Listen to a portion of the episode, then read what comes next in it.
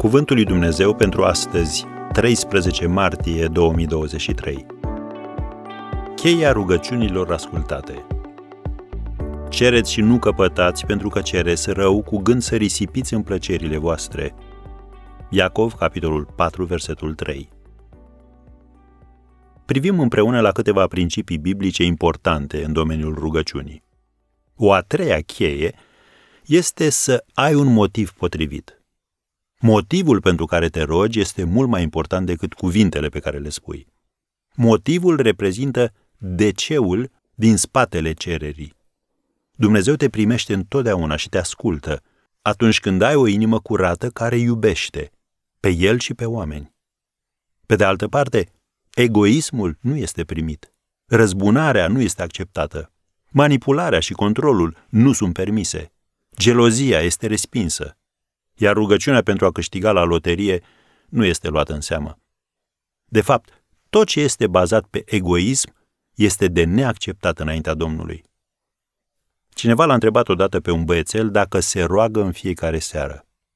Băiețelul s-a gândit o clipă, apoi a răspuns, Nu, uneori nu am nevoie de nimic. Îți sună cunoscut? Prima și cea mai importantă motivație pentru a ne ruga este să dezvoltăm o relație profundă cu Dumnezeu. Să ne gândim puțin. Cât crezi că ar dura căznicia ta dacă ai veni acasă să-ți vezi soția numai când ai nevoie de haine curate, de o mâncare bună și de puțină dragoste? N-ar fi prea lungă, nu-i așa? Același principiu se aplică și în cazul rugăciunii.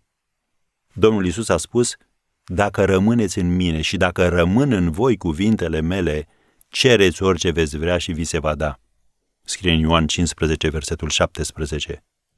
Când îți concentrezi eforturile să rămâi în Hristos, vei primi un răspuns la cererea ta. Apostolul Iacov ne-a avertizat, nu căpătați pentru că cereți rău cu gând să risipiți în plăcerile voastre. Adevărul este că ne-am născut egoiști. De aceea trebuie să ne curățăm inimile în mod regulat, iar lucrul acesta necesită analizarea motivațiilor noastre – la început poate fi dureros, dar trebuie să o faci, dacă dorești ca rugăciunile tale să primească răspuns.